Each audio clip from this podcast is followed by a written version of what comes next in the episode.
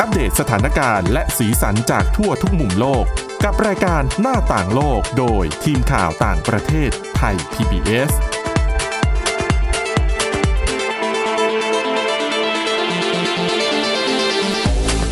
สวัสดีค่ะ คุณผู้ฟังคะขอต้อนรับเข้าสู่รายการหน้าต่างโลกค่ะ วันนี้นะคะ เราก็ยังคงมีเรื่องราวที่น่าสนใจมากมายเหลือเกินนะคะ รวมถึงเรื่องของกระทรวงศึกษาธิการในประเทศจีนนะคะ ที่มีนโยบายบางอย่าง ที่อยากจะให้โรงเรียนเนี่ยช่วยสอนให้เอ่อนักเรียนผู้ชายเนี่ยมีความเป็นชายมากขึ้น แต่ทำไมต้องเป็นแบบนั้น เดี๋ยวคุณทิพย์ตะวันธีรนายพงศ์จะมาเล่าให้เราฟังนะคะ ค่ะ แล้วก็สำหรับดิฉันนะคะสาวรักษ์จากวิวัฒนาคุณวันนี้ ก็จะมีเรื่องราวของการไปทำงานตามร้านกาแฟ มันมีผลวิจัยนะว่า มันทำให้ประสิทธิภาพในการทำงานดีขึ้นจริง ๆ อืมนะคะ โดยเฉพาะอย่างยิ่งในช่วงที่โควิด -19 ระบาด การไปนั่งทำงานตามร้านกาแฟก็อาจจะยากลำบากสักหน่อยนะคะ เพราะว่าในหลายพื้นที่เวลาที่เขาออกมาตรการควบคุมการระบาดแบบเข้มข้น ก็จะใช้วิธีให้ซื้อกลับบ้านเท่านั้น ค่ะ ไม่สนับสนุนให้ทานในร้าน หรือไม่ก็ให้ปิดร้านไปเลยนะคะบางที อืมนะคะ ถ้าระบาดหนักมาก ๆ แต่เขาบอกว่าจริง ๆ แล้วเนี่ย การที่มนุษย์ต้องทำงานอยู่แต่จากบ้านหรือว่า work from home เขาพบว่าจริง ๆ แล้วสำหรับบางคนอาจจะไม่ค่อยไม่ค่อยชอบแล้วบางคนหลายหลายคนบ่นนะคะว่าทำงานอยู่บ้านน่ะ มันรู้สึกเหนื่อยกว่าเดิม เหมือนกับมันไม่มีชั่วโมงทำงานที่แน่ชัด คือถ้าอยู่ออฟฟิศเนี่ยอ่ะเข้า9ก้าโมงเช้าห้าโมงเย็นกลับกลับบ้านก็คือจบ อย่างดีก็อาจจะมีไลน์มาส่งอ่ามาสั่งงานอะไรสำหรับวันต่อ ๆ ไป ค่ะ แต่พออยู่บ้านเนี่ย รู้สึกเหมือนตลอดเวลา ทุกเวลาคือเวลาทำงาน ใช่ นะคะ หรือว่าอาจจะมองถ้าเรามองอย่างเงี้ยอาจจะกลายเป็น ค่ะ ว่าทุกเวลาคือการพักผ่อนก็ได้นะ อืม การทำงานเป็นงานอดิเรก อันนี้มองโลกในแง่ดีเกินไป อ่าใช่เป็นการมองโลกในแง่ดีนะคะ ซึ่งเขาบอกว่าจริงๆแล้วก่อนหน้า ก่อนหน้าที่จะมีการระบาดของโควิด -19 เนี่ยมันมีการวิจัยเรื่องเกี่ยวกับเนี่ยแหละสถานที่ที่ทำงานของมนุษย์น่ะ ค่ะ นะคะอ่าก็เลยเอามาเล่าให้ฟังเพราะรู้สึกว่ามันน่าสนใจดี เพราะว่าพอสถานการณ์โควิด -19 ดีขึ้นน่ะ การค้าขายร้านอาหารร้านกาแฟต่างๆ ก็เริ่มกลับมาเปิดให้บริการได้ตามปกติอีกครั้ง ดังนั้นถ้าที่ไหนปลอดภัยแล้วเนี่ย ฟังผลวิจัยฉบับนี้ ค่ะ แล้วคุณจะได้ตัดสินใจว่าควรจะนั่งทำงาน ที่ไหน บ้าน อ๋อ หรือว่าจะออกไปเตร่ๆตามร้านกาแฟนะคะ ต้องถามคุณทิพย์ตะวันก่อน ถ้าให้คุณทิพย์ตะวันเลือกระหว่างการทำงานจากบ้านกับการทำงานที่ร้านกาแฟ จะเลือกที่ไหน คือถ้าพูดถึงการทำงานดิฉันเนี่ยชอบทำงานที่บ้านมากกว่า เพราะว่า อืม เสียงเงียบ แต่ว่าถ้าเป็นเรื่องของการอ่านหนังสือ ค่ะ ต้องที่ร้านกาแฟค่ะ อ้าวทำไมอ่ะ อ่านที่บ้านดิฉันหลับมันเงียบไป โอเค แล้วเหมือนกับรู้ ค่ะ สึกว่าบรรยากาศมันน่านอนแล้วแบบ เพราะมัน ห้องอ สบาย ก็อยู่ใกล้ๆ เตียงก็อยู่ข้างๆอะไรอย่างงี้ เพราะว่าความสะดวกสบายของ ใช่ เราใช่ไหม ดิฉันเป็นคนที่อ่านหนังสือที่บ้านไม่ได้ตั้งแต่สมัยเรียนแล้วค่ะ ค่ะ คือต้องหอบข้าวหอบของออกไป อืม ใช้ชีวิต อืม นอกบ้าน เนี่ยกรณีของคุณทิพย์ตะวันมันเข้าข่ายกับผลวิจัยชิ้นนี้ อืมทำไม นะคะ คะเพราะว่าเป็นผลวิจัยอันนี้นะคะ ตีพิมพ์ตั้งแต่ปี 2012 นะ ในวารสารที่ชื่อว่า Journal of Consumer Research ค่ะ เขาบอกว่าเวลาที่เราทำงานอยู่ในสถานที่ที่มีเสียงเบาเล็กน้อยไปจนถึงเสียงดังในระดับปานกลาง อย่างเช่นในโรงอาหาร อืม เขาบอกเสียงเหล่านี้เนี่ยมันจะช่วยกระตุ้น ให้คุณนั้นมีพลังงานมีความคิดสร้างสรรค์ในการทำงานมากขึ้น อ๋อ แต่ต้องเป็นเสียงในระดับที่เหมาะสม ใช่ เพราะบางทีถ้าเราไปนั่งร้านกาแฟแล้วมีคนแบบมาอยู่กันเยอะๆแล้ว ค่ะ เมาส์ดัง ๆ อ่ะ หัวเราะดัง ๆ เราก็จะรู้สึกแบบ อัน เหมือ นั้น นส เรา มาธิแตก รำคา ซ่า ญ น ไปเลย นะ ใช่ไหมอ่ะอย่างสมมติไปกินกาแฟในร้านกาแฟชื่อดัง ก็ไม่ใช่ว่าทุกคนจะทำงานเนี่ยบางคนก็ไปเพื่อ อืม นัดสังสรรค์ไม่ได้เจอกัน ใช่ มาถึงก็อ้าวีดวายดีใจ ใช่ก็ต้องไปเลือกต้องไป ใช่ เลือกร้านกาแฟให้เหมาะ ใช่คือเสียงระดับนั้นน่ะ มันไม่ได้เหมาะกับการกระตุ้นความ ดิ คิด ฉั ส น ร้าง เค สรร ย ค์ แบบ นะ หอบของย้าย ค่ะ ร้านหนีด้วยนะ คือเคยมี แบบว่าเป็นร้าน ค่ะ ประจำที่ไปอ่านอยู่แล้ว แล้วก็อ่ะเสียงดังใช่ไหมอ่ะหอบของย้ายไปนั่งร้านอื่น อืม อ๋อ นะคะเขาเรียกปรากฏการณ์แบบนี้ว่า the coffee shop effect อืมนะคะ แล้วผลการสำรวจเนี่ยเขายังพบการทดลองในสัตว์ด้วยนะเขาพบว่าการใช้เสียงในระดับ ค่ะ เนี่ยที่ว่าเนี้ยนะคะ มันจะช่วยให้แบบมีการทำงานหรือว่าการตัดสินใจอะดีขึ้น นะคะเขาบอกว่าเสียงเสียงในร้านกาแฟหรือว่า coffee shop ทั้งหลายเนี่ยที่มันช่วยกระตุ้นความคิดสร้างสรรค์เนี่ยมีอะไรบ้าง อาจจะเป็นการเปิดเพลงแจ๊สเบา อืมอืมค่ะละเคยได้ยินร้านกาแฟหลายร้านนะที่ ค่ะ อ่ามักจะใช้เนี่ย เพลงแจ๊สบ้างหรือว่า อืม อาจจะเป็นเข้ากับบรรยากาศ ๆ เปิดคลอไปเรื่อยๆ เสียงการสนทนาแบบเบา อืม ๆอืมนะคะ แล้วก็เสียงบาริสต้ากำลังชงเครื่องดื่ม โอ้โหดิฉันชอบสิกลิ่นด้วยนะคือ อ่ะ กลิ่น ค่ะ ข้าวเลยล่ะ กลิ่นมันก็ช่วยบาง ช่ ค วย น นะ บอกว่ากลิ่นกาแฟเนี่ยคือไม่ต้องดื่มแค่ได้กลิ่น มันก็ ค่ะ ช่วยกระตุ้นทำให้ร่างกายรู้สึกตื่นตัวขึ้นมาแล้ว อืม นะคะอ่ะแล้วทั้งหมดนี้ค่ะก็คือเหตุผลว่าทำไมสำหรับบางคนถึงรู้สึกว่าการไปนั่งทำงานหรืออ่านหนังสือในร้านกาแฟ ถึงทำให้เรามีความมีสมาธิได้มากกว่า แล้ว จ ก็ ดจ่อได้มก ทำงานหรืออะไรเนี้ยมันจดจ่อได้มากกว่า ยังมีอีกเหตุผลหนึ่งค่ะสำหรับคนที่ทำงานนะ อันนี้เน้นการทำงานโดยเฉพาะเขาบอกว่าเวลาที่เราไปร้านกาแฟเนี่ย คนส่วนใหญ่ที่ไปที่นั่นก็เหมือนกับเราคือ อาจจะหยิบคอมพิวเตอร์ไป นั่งทำงานก็คือเขาบอกว่าพอเราเข้าไปอยู่ในบรรยากาศแบบนั้นน่ะ มันทำให้เกิดความรู้สึกเหมือนอยากแข่งขัน หันไปเห็นคนนั้นก็กำลังทำงาน เอ๊ะ คนนี้ก็กำลังทำงาน เอ้ย เราก็มาทำงาน แต่คือเป็นเหมือนบรรยากาศแห่งการแข่งขันที่ที่สบายแล้วก็รีแลกซ์กว่าที่สำนัก ใช่ งาน ค่ะ ที่ออฟฟิศ ค่ะ อีกทฤษฎีหนึ่งนะคะเขาบอกว่ามันเหมือนกับเป็นพฤติกรรมการเรียนแบบเขาบอกว่าอันเนี้ยเปรียบเทียบได้กับเวลาที่คนไปยิมออกกำลังกาย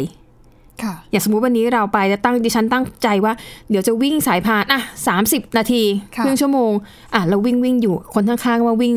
อ่าเครื่องเล่นข้างๆ วิ่งไปของเราอ่ะ ครบแล้วสามสิบแต่ข้างๆยังไม่หยุด ดิฉันก็จะรู้สึกว่า น้อยหน้าไม่ได้ ไม่ได้และยอมแพ้ไม่ได้ หรือแม้แต่ความเร็วก็เหมือนกัน อ๋อใช่ดิฉันบางทีก็รู้สึกนะ ยิ่งถ้าคนข้างๆวิ่งเร็วกว่า เราก็ต้องกดให้แบบ มัน ไม่แต่ดิฉันยอมแพ้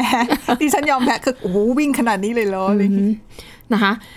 อันนี้แหละก็คือเหตุผลว่าเออการบางครั้งเนี่ยการไปทำงานที่ร้านกาแฟมันก็ ค่ะ มันก็มีส่วนกระตุ้นในแง่บวกหลาย ๆ อย่างนะคะเขาบอกว่าก็เหมือนอาจจะเหมือนกับเด็กเรียนอะเวลาเข้าห้องสมุดอ่านหนังสืออะก็ทุกคนอ่านหนังสือกันหมด เออ เราก็เลยมีความรู้สึกว่าอ่ะเราก็อ่านบ้าง ความรู้สึกที่มันจะท้อจะวางหนังสือ ค่ะ พอหันไปเห็นคนอื่น อ้าวเขาก็ยังทำกันได้ เราก็ต้องทำกันได้นะคะ นอกจากนี้ค่ะ บรรยากาศของการเคลื่อนไหวผู้คนที่เดินไปเดินมา มีกิจกรรม มีเสียง ความดังในระดับที่เหมาะสมเนี่ย ปัจจัยทั้งหมดนี้ จะทำให้คุณนั้นทำงานได้ดีกว่าการทำงานอยู่บ้าน อ๋อ คนเดียวเงียบๆอื้อหือนะคะ นอกจากนี้ค่ะยังมีของแถมมาอีกข้อหนึ่งนั่นก็คือ ข้อดีของการไปประชุมพูดคุยงานกันตามร้านคอฟฟี่ช็อป อืม นะคะ ข้อแรกก็บอกว่ามันจะให้มันทำให้บรรยากาศมีความเป็นกันเองมากขึ้น ค่ะ โดยเฉพาะอย่างยิ่งงานที่ต้องใช้ความคิดสร้างสรรค์ ต้องระดมสมองนะคะ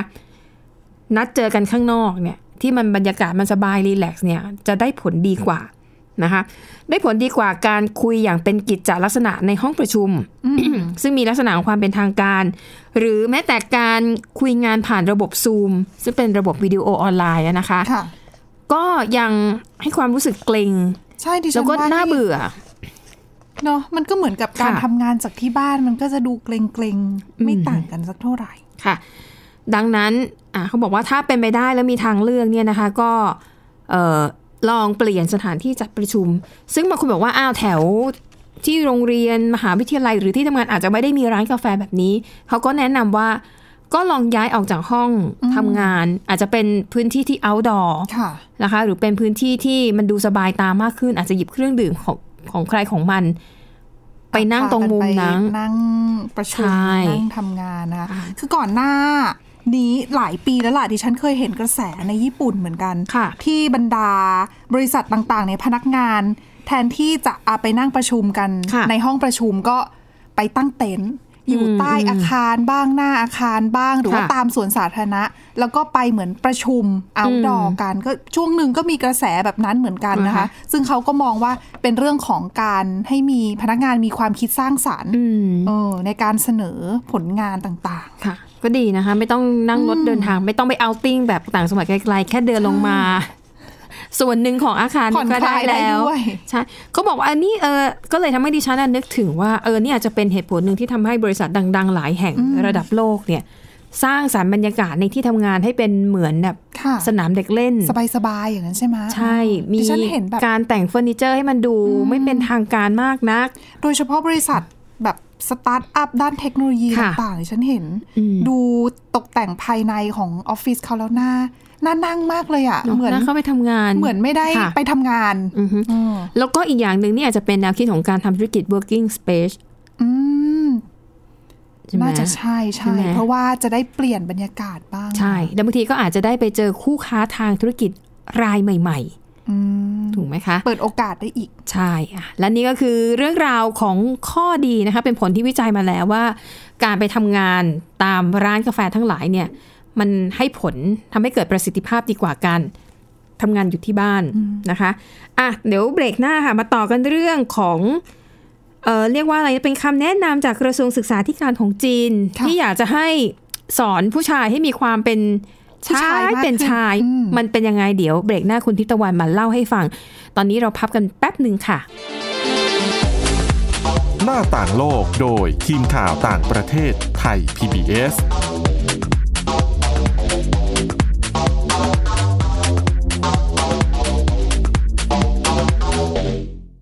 เพียงแค่มีสมาร์ทโฟน ก็ฟังได้ไทย PBS ดิจิทัล Radio สถานีวิทยุดิจิทัลจากไทย PBS เพิ่มช่องทางง่ายๆ ให้คุณได้ฟังรายการดีๆ ทั้งสดและย้อนหลัง ผ่านแอปพลิเคชันไทย PBS Radio หรือเวอร์ไบเว็บไทยพีบีเอสเรดิโอคอมไทยพีบีเอสดิจิทัลเรดิโออินฟอร์ทนเมนต์ for all ไทย PBS Application on Mobile ให้คุณเชื่อมโยงถึงเราในทุกที่ทุกเวลา ได้สัมผัสติดตามเราทั้งข่าว รายการ รับชมรายการโทรทัศน์ และฟังรายการวิทยุที่คุณชื่นชอบ สดแบบออนไลน์สตรีมมิ่งชมรายการย้อนหลัง ข้อมูลกิจกรรมไทย PBS ร่วมเป็นนักข่าวพลเมือง รายงานข่าวกับเรา และอีกหลากหลายฟังก์ชัน ให้คุณดาวน์โหลดได้ฟรี ทุกระบบปฏิบัติการ ติดตามข้อมูลเพิ่มเติมได้ที่ www.thaipbs.or.th/digitalmedia เพราะวิทยาศาสตร์อยู่รอบตัวเรา มีเรื่องราวให้ค้นหาอีกมากมาย เทคโนโลยีใหม่ ๆ เกิดขึ้นรวดเร็ว ทำให้เราต้องก้าวตามให้ทัน อัปเดตเรื่องราวทางวิทยาศาสตร์ เทคโนโลยี และนวัตกรรม ที่จะทำให้คุณทันโลก กับรายการ s c i e n t e c h ทุกวันจันทร์ถึงวันศุกร์ทางไทย PBS Radio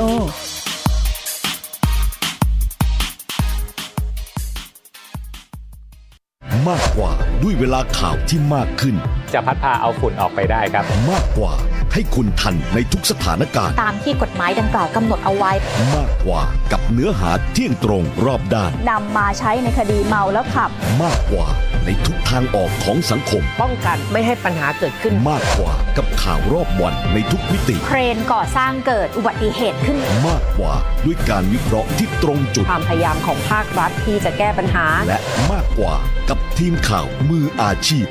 ข่าวไทย PBS ให้คุณได้มากกว่า หน้าต่างโลกโดยทีมข่าวต่างประเทศไทย PBS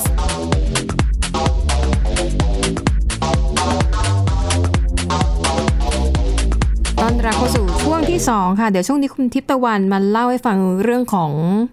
กระทรวงศึกษาธิการจีนนี่มีข้อเสนอแนะ ค่ะ ยังไงนะ จริง ๆ อ่ะ ต้องเกริ่นแบบนี้ก่อนว่า ค่ะ คือหลาย ๆ คนเดี๋ยวนี้อ่ะ ซีรีส์จีนน่าจะหลาย ๆ คน ถ้าพูดจากซีรีส์อาจจะนึกภาพออก เดี๋ยวนี้ ค่ะ ดาราจีนนะคะ ก็จะท่าทางคาแรคเตอร์จะต่างจากดาราสมัยก่อนสังเกตเห็นไหม อืออดิฉันน่ะไม่ค่อยได้ดูเอ่อซีรีส์จากเมืองจีนสักเท่าไหร่ ใช่ไหม ใช่ คะ คือดิฉันว่าตอนเนี้ยกระแสของดาราไอดอลเกาหลีอ่ะเกาหลีใต้ อ่าฮะ เนี่ย คือเขาก็ด้วยความดังของเกาหลีใต้นะไอดอล K-pop อืม เออเคป๊อปก็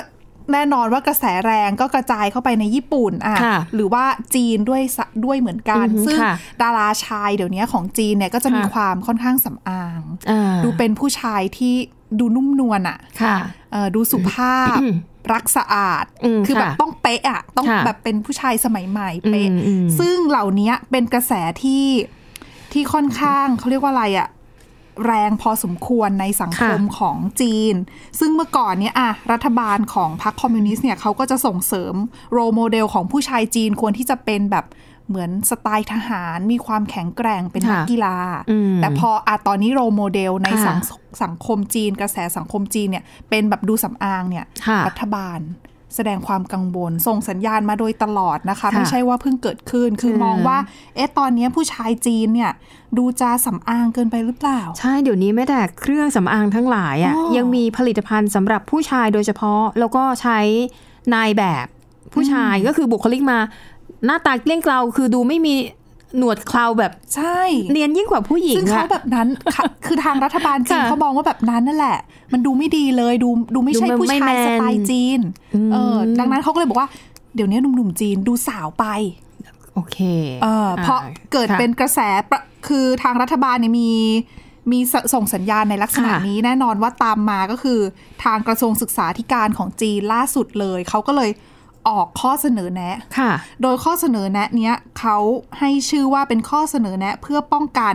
การที่ผู้ชายจะมีความเป็นผู้หญิง ค่ะ มากเกินไป ค่ะ โอ้โห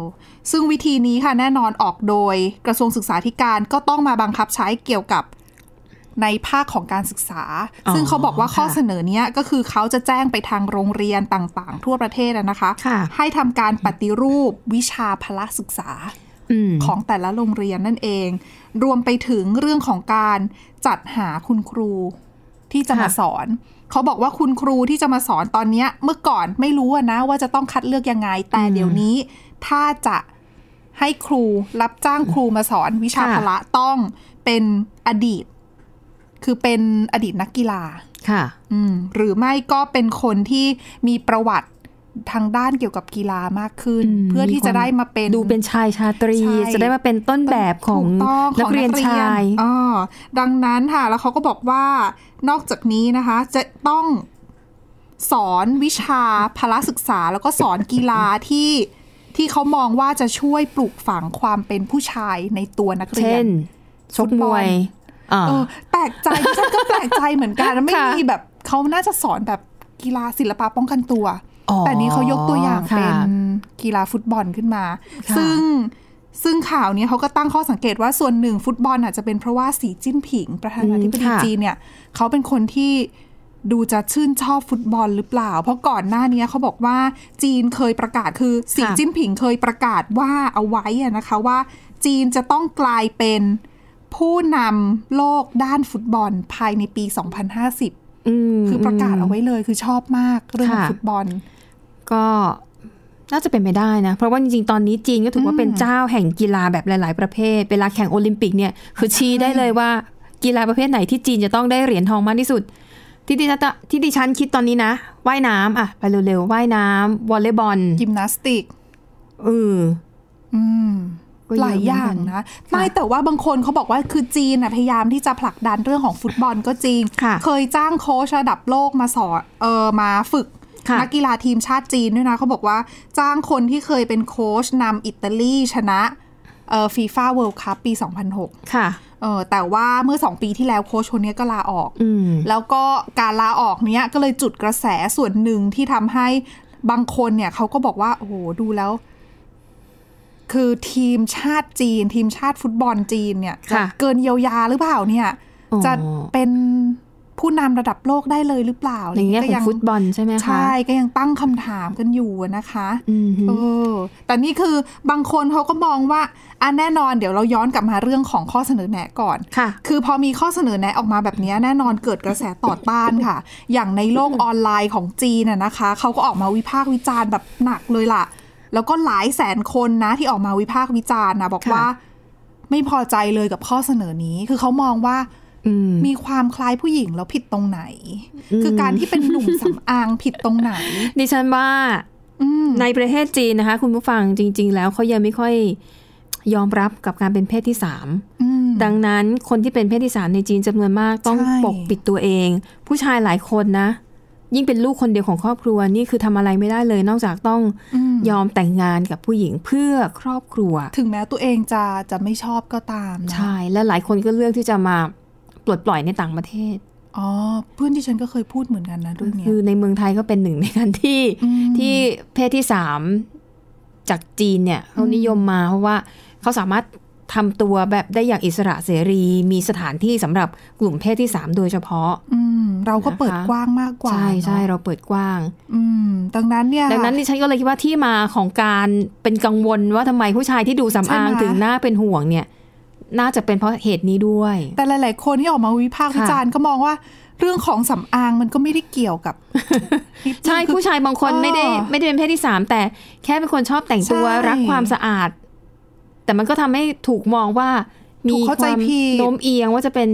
อืม ชายรักชายหรือเปล่า ซึ่ง ใช่ไหม หนึ่งในสมาชิกของคณะที่ปรึกษา ค่ะ ของรัฐบาลจีนนะนะเขาเคยออกมาพูดก่อนหน้านี้ว่า คือเขาโทษนะ ว่าการที่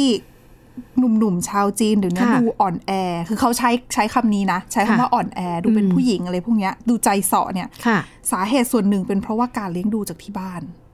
อ๋อประ ว่า คบ เพ ประ ราะ ห ว่าง มไง เด็กๆเนี่ย ลูกคนเดียวไง เอ่อโดแล้วก็นอกจากนี้คือคนที่เลี้ยงคือเป็นแม่ เป็นย่า เป็นยาย อ่ะอีกแล้วโทษผู้หญิงเหรอ อผู้หญิงเลี้ยงขึ้นมาก็เลยเป็นแบบนี้ไง รวมไปถึงคน ค่ะ เดี๋ยวเนี้ยนะ คนจีนเดี๋ยวเนี้ยอยากจะคือยกย่องอาชีพดารา อาชีพคนดังมากกว่าอาชีพทหาร ค่ะ เออดังนั้นเนี่ยเขาก็เลยมองว่าเลยทำให้คนเนี่ยอยากไปเป็นดารามากกว่า แล้วก็ในเมื่ออยากไปเป็นดารามากกว่าดาราก็ต้องดูสำอางนะมีหนวด อ๋อ มีเคราวมีอะไรอย่างเงี้ยไม่ได้ ก็เลยทำให้แหมกระแสก็เลยเป็นแบบนี้เขาก็เลย ค่ะ กังวล เนี่ยดิฉันก็กำลังนึกภาพเอ๊ะดาราแบบถ้าดาราแบบมีความเป็นชายชาตรีของคนจีนนี่ต้องแบบไหนแบบเชิญหลงเนี่ยเหรอ เขาก็ไม่ได้บอกแต่ดิฉันว่าอาจจะ นั่นน่ะสิ ใช่ เนาะ ไหมหรือสไตล์แบบหลิวเต๋อหัวผู้หญิงฆ่าขยะแตะ ขี่มอเตอร์ไซค์แล้ว เพราะ ก็ ดิ แบ ฉั บ นว่า ว่า อาจจะเป็นอย่างนั้น ล้มกลิ้งไป แต่ กลิ้งมาก็ไม่เป็นอะไร เขาเขาก็ไม่ได้ดูแบบหนวดเคราเฟิร์มอะไร โอ้ยดิฉันไม่ ะ เคยเห็นหลิวเต๋อหัวมีหนวดเลยนะ ใช่ไหม ใช่ไหมเรา แต่ ตั้งแต่ แต่ดิฉันว่า ะคะ หลิวเตอหัวก็ไม่ได้ดูสำอางนะ แม้ก็ดูแบบเป็นผู้ชายรูปร่าง เออบก กำยำ บืน เออบึกบืน ซึ่งเขาบอกว่าอันนั้นน่ะ โอเค แต่ว่าเดี๋ยวเนี้ยมันไม่ใช่ไงเออ เหรอ เออ แต่ดิฉันว่าถ้ามีหลิวเต๋อหัวอยู่ในยุคนี้ก็ยังน่าจะขายได้อยู่นะ ใช่แต่ว่าดิฉันว่า แต่เดี๋ยวดาราสำอางสมัยก่อนก็มี เหรออืมมีเหรอ มีจตุรเทพอ่ะ โอ้ยอันนั้นไม่ใช่ F4 ใช่ไหม ไม่ใช่ไม่ใช่ จตุรเทพ ดาราจีนจะมีจตุรเทพอยู่มีจะมีอยู่สี่คน ดิ หลีฉัน หมิงหลีหมิงดิฉันก็ว่าสำอาง ลีหมิงสำลีหมิงก็ไม่ได้สำอางขนาดนั้น แต่เขาดูแบบหน้า ะ เกลี้ยงหน้าใสตลอดเลยนะ หรอ อืม อืม แล้วนอกจากนี้ค่ะ บางคนก็ออกมาวิพากษ์วิพากษ์วิจารณ์ว่าการที่รัฐบาลจีนมีจุดยืนแบบนั้นเนี่ย ดูจะย้อนแย้งกับจุดยืนก่อนหน้านี้คือ ค่ะ เขาบอกว่ารัฐบาลจีนพยายามที่จะสนับสนุนเรื่องของการให้ผู้หญิง อืม มามีบทบาทในอาชีพการงานที่บางทีเนี่ยอาจจะมองว่าเป็นอาชีพของผู้ชายหรือเปล่า เพราะว่าคือเขาต้องการที่จะทางรัฐบาลจีนต้องการที่จะแก้ปัญหาเรื่องของการขาดแคลนแรงงาน ค่ะ ดังนั้นก็เลยผลักดันให้ผู้หญิงเนี่ยมาทำงานในหลาย ๆ อย่างมากขึ้น ค่ะ รวมไปถึงอ่ะสถานการณ์เรื่องของโควิด -19 เขาก็เลยมองว่าอ่ะผลักดันให้ผู้หญิงมาทำงาน ค่ะ ในแถวหน้าในด่านหน้า อืม เยอะมากขึ้น อืม เขาก็เลยมองว่า เอ๊ะ แง่หนึ่งก็ดูเหมือนจะยกย่องผู้หญิง ค่ะ ผลักดันให้ผู้หญิงออกมาเท่าเทียมกับผู้ชาย แต่ ค่ะ ทำไมทำไมในแง่ของบางนโยบายกลับดูจะเลือกปฏิบัติกับผู้หญิง ดูรังเกียจผู้หญิงแต่ก็อาจจะเป็นอย่างที่คุณสวรักษ์ว่าก็ได้นะ เอ เอ อ อ นะคะ อ่ะ แล้วทั้งหมดนี้ค่ะก็คือเรื่องราวนะคะ ที่ทีมข่าวต่างประเทศนำมาเสนอค่ะ วันนี้หมดเวลาแล้วค่ะ คุณผู้ฟัง เดี๋ยวเรากลับมาพบกันใหม่ในตอนหน้า วันนี้เราสองคนและทีมงานลาไปก่อน สวัสดีค่ะ สวัสดีค่ะ Thai PBS podcast. View the world via the voice.